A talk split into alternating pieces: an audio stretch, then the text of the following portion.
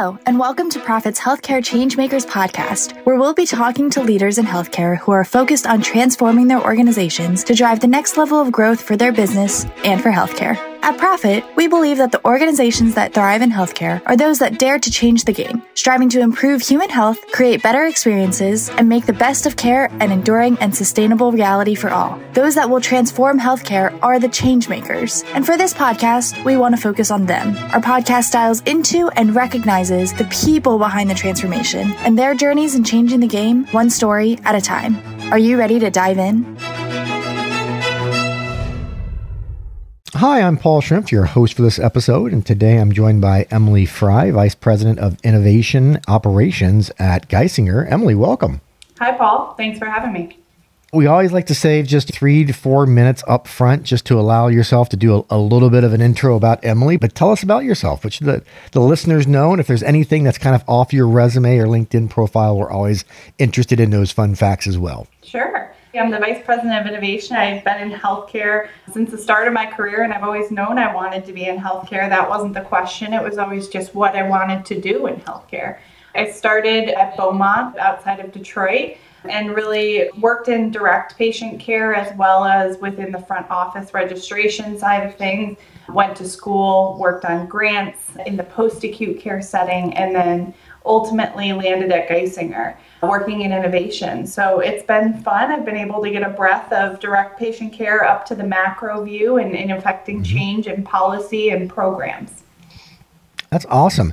And, and would love to get this 30,000 foot view of how Geisinger or yourself kind of view the space of innovation? What's your playground, so to speak? Maybe just to start, who Geisinger is, right? They're an integrated yeah. delivery uh, system, and our tagline is making better health easier. And we serve over more than 1 million people um, across our communities.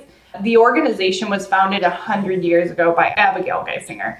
So the system has 10 hospital campuses, a health plan, more than half a million members research institute, College of Health Sciences, schools of medicine, nursing, graduate education, and then the Steele Institute for Health Innovation. So my playground is quite vast as you think about all of the diverse sets of areas within the health system and, and different populations and consumers we serve, not only patients, but health plan members, schools, our employees. We have over 25,000 employees and 1,700 employee phys- physicians, and we are a significant booster within our hometown economies. So, as I think about innovation and the lens that I'm able to take, I can take a wide lens and think about mm-hmm. consumers more generally. I can then narrow it down to a patient focus and how can we, you know, work on innovations that are solving for high quality care, lowering total mm-hmm. cost of care, and mm-hmm. effectively changing, extending our access reach. So very, very large opportunity uh, of, of areas to explore. Yeah, and I'd love to pick up on exactly where you started. I think I, I want to say Geisinger is one of the rare, if not the only traditional healthcare players that has an orientation around ease. I don't see that word in 100 year old organizations. I'm seeing it now in startups. But talk to me about this embracing of this idea of better health made easier. Yeah, I think it's important to think about what the consumer expectation is, especially in the landscape that we live in. In the now, the two day shipping expectation, I'll say, that Amazon created, the digital front door that the world has really started to experience across industries. Geisinger has evolved with the landscape of innovation. Before I came on, it wasn't like there wasn't innovation bred within the organization. It's actually one of the main drivers and mission characteristics, innovations within that. And you can see it looking at the history of the organization. ProvenCare was one of those areas where back before I started the in the Steele Institute, we were looking to help intervene prior to surgery with methods to potentially reduce your risk going into surgery. And that meant sending things to your home, preparing you with certain vitamins or medications or, or homeopathic interventions. There, there's different ways that we're thinking about our care and taking it outside of just the traditional brick and mortar settings. Now, I, am not saying those are going away. Those are, are very much important and pertinent to your healthcare ecosystem. But how can we also extend our reach into the home has been a mission for many years at Geisinger, which was really impressive to me because I didn't see that before. Programs like Fresh Food Pharmacy, Geisinger at Home, I, those have been in our model for years, whereas you are just starting to see the market pick up into those trends. Yeah, those are great points. And, and uh, love to keep writing that as well, which is what are some of the big things your team has been working on or has worked on that really speak to some of those breakthroughs or those new trends that we need to be paying more attention to? One of the, the specific areas I've been focused on in, in the last five and a half years thinking about that digital front door. So when I started at Geisinger, I was really looking at how can we extend our reach and I was able to take intelligent automation and build that department within Geisinger.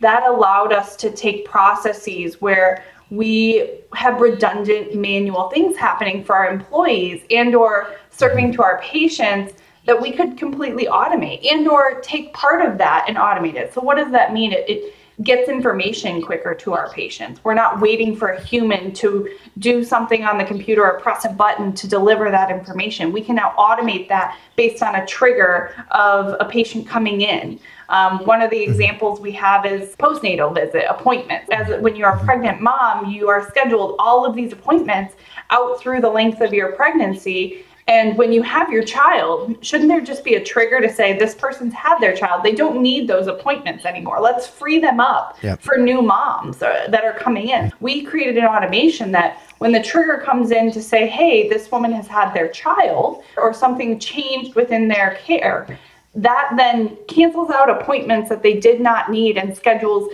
appointments that are more relevant to their current care situation. So that's an example where we're extending our effectiveness in an automated way, which ultimately the long term transformation is lowering total cost of care. Those are great points. I think those examples are always worth highlighting and underscoring because I think too often I'm still hearing conversations around automation, use of AI, a variety of new technologies, and either the clinician or the company staying in front of the going, we're not trying to replace replace people or uh, substitute doctor clinical performance, but to your point, there's a lot of slop in the processes that are not really human related. They're not even clinical related. They're just redundant and a burden that can be eliminated through a lot of uses of automation technology etc that make people's lives easier that are no way a threat to people's performance or role in the organization. It's just eliminating headaches in, in, in many ways. Yeah exactly. That that's 100% it. There's there's so much work to be done um, across the healthcare ecosystem that why would you want to spend your time doing those redundant processes? Exactly, exactly. And then as you've been you know, developing innovation, rolling out innovation, trying to get adoption, would love to get some perspectives around what you've learned, what has been the harder part, what's been surprisingly easy, but uh, just kind of lessons learned for our audience as we try to drive more change everywhere in healthcare, but thoughts and perspectives and stories. I talked about automation as one of my focus areas, and the technology and, and putting that in place is actually the easy part. Another area mm-hmm. of focus within the Steele Institute for Health Innovation is we've been working on this program called Connected Care 365. And the emph- emphasis of that program is really a new innovative care model for delivering and managing chronic diseases across the spectrum from your lowest acuity to your highest acuity. We also are then leveraging technology to enable that care model using AI, using automation and platforms like that. But the biggest challenge is not the technology it's creating those innovative care models, right? The mm-hmm, time mm-hmm. that is is needed to be spent, um, and even not just within care models, those processes you're automating. The redesign of process is a is an art, um, and you have to be able to have the time to test and do that in a safe manner, especially when we're talking about clinical care.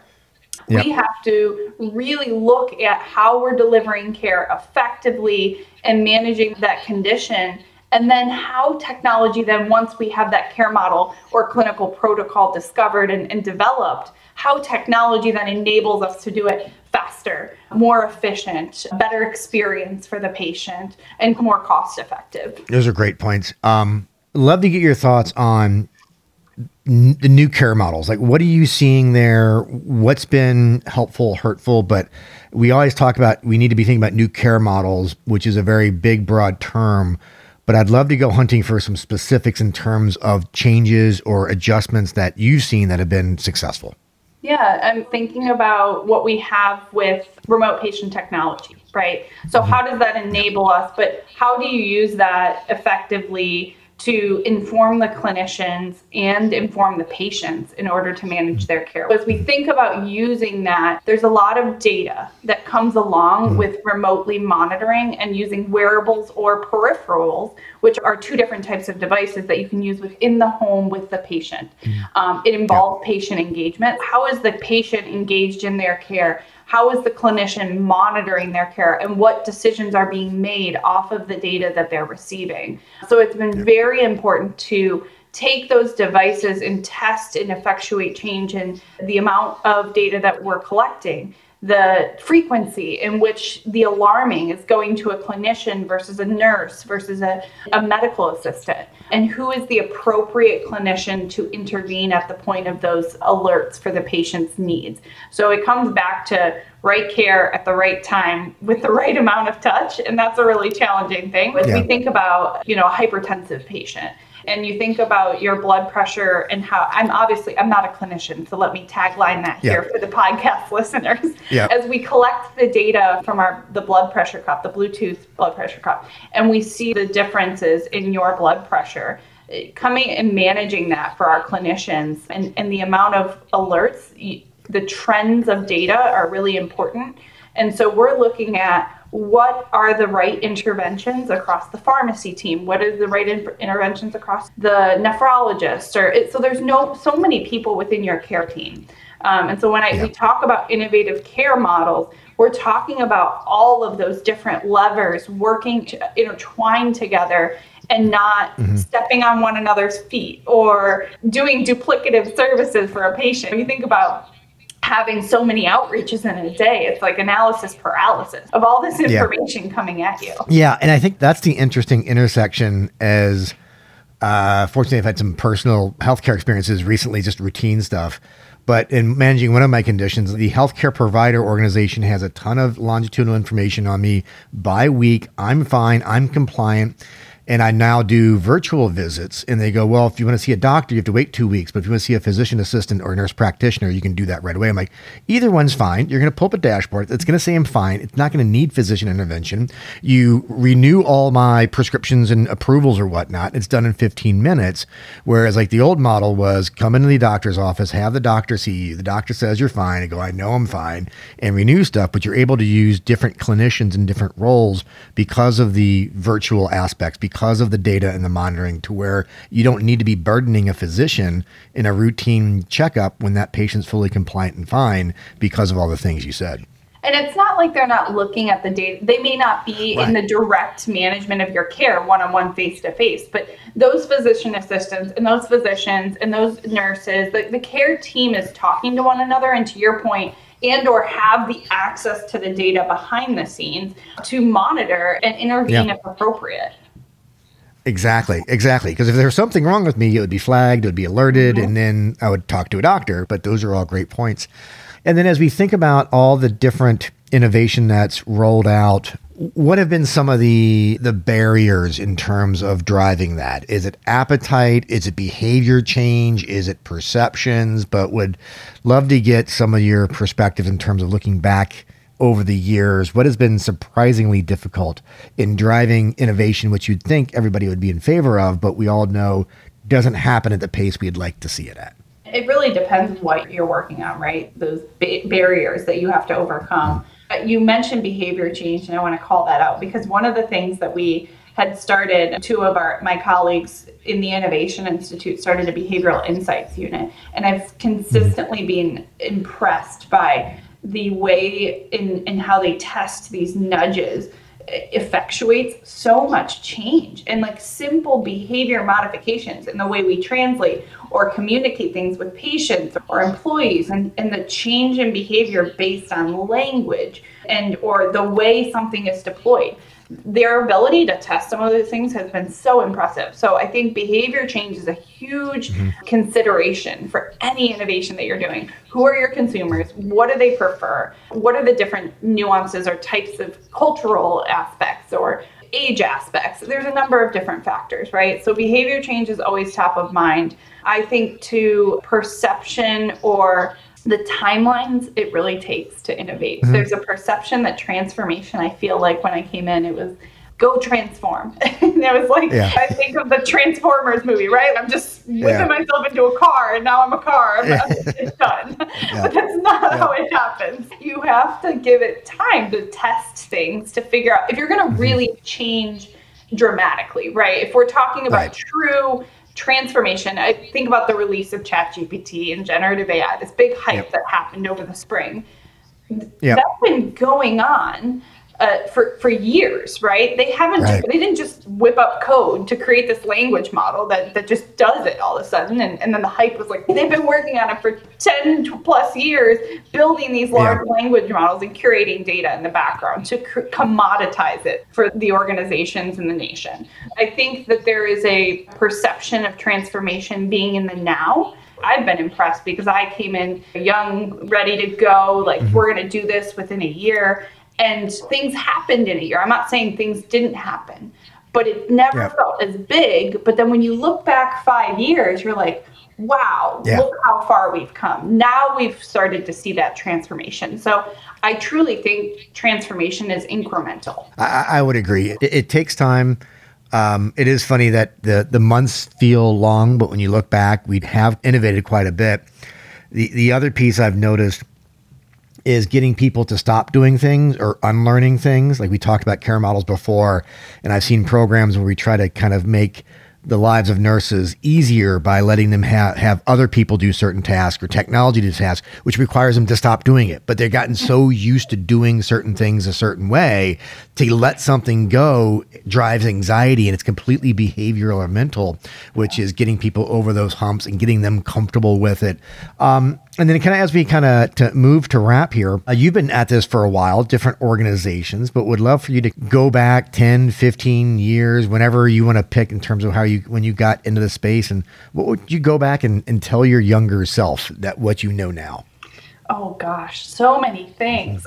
I've learned over the years to not be afraid. Like the yep. anxiety of making decisions and, and being confident as long as you're doing it safely is don't be afraid to step into change, right? Being in this yep. innovation role, I'd say at Geisinger has been one of the the most foundational experiences for my career because it's just such a different role yep. and being comfortable in the uncomfortable has been something that I've had to really massage and curate over the last five and a half years.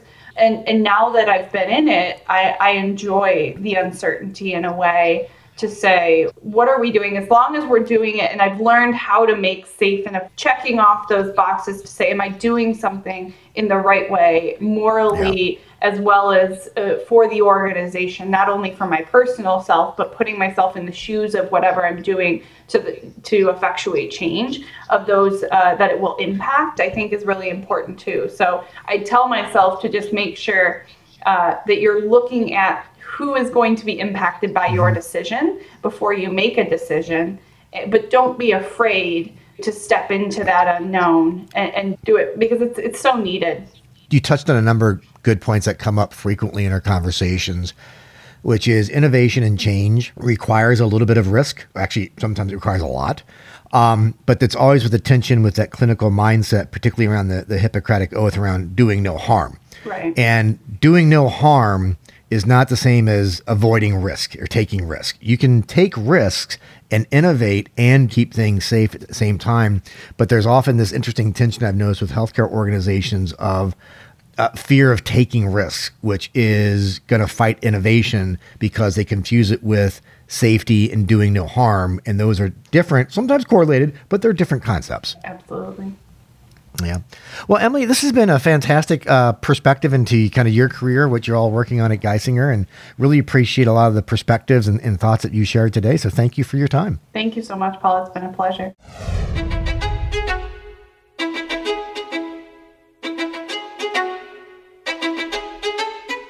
Thanks for listening to Prophet's Healthcare Transformers podcast. This podcast is produced by Jared Johnson and his wonderful team at Shift Forward Health.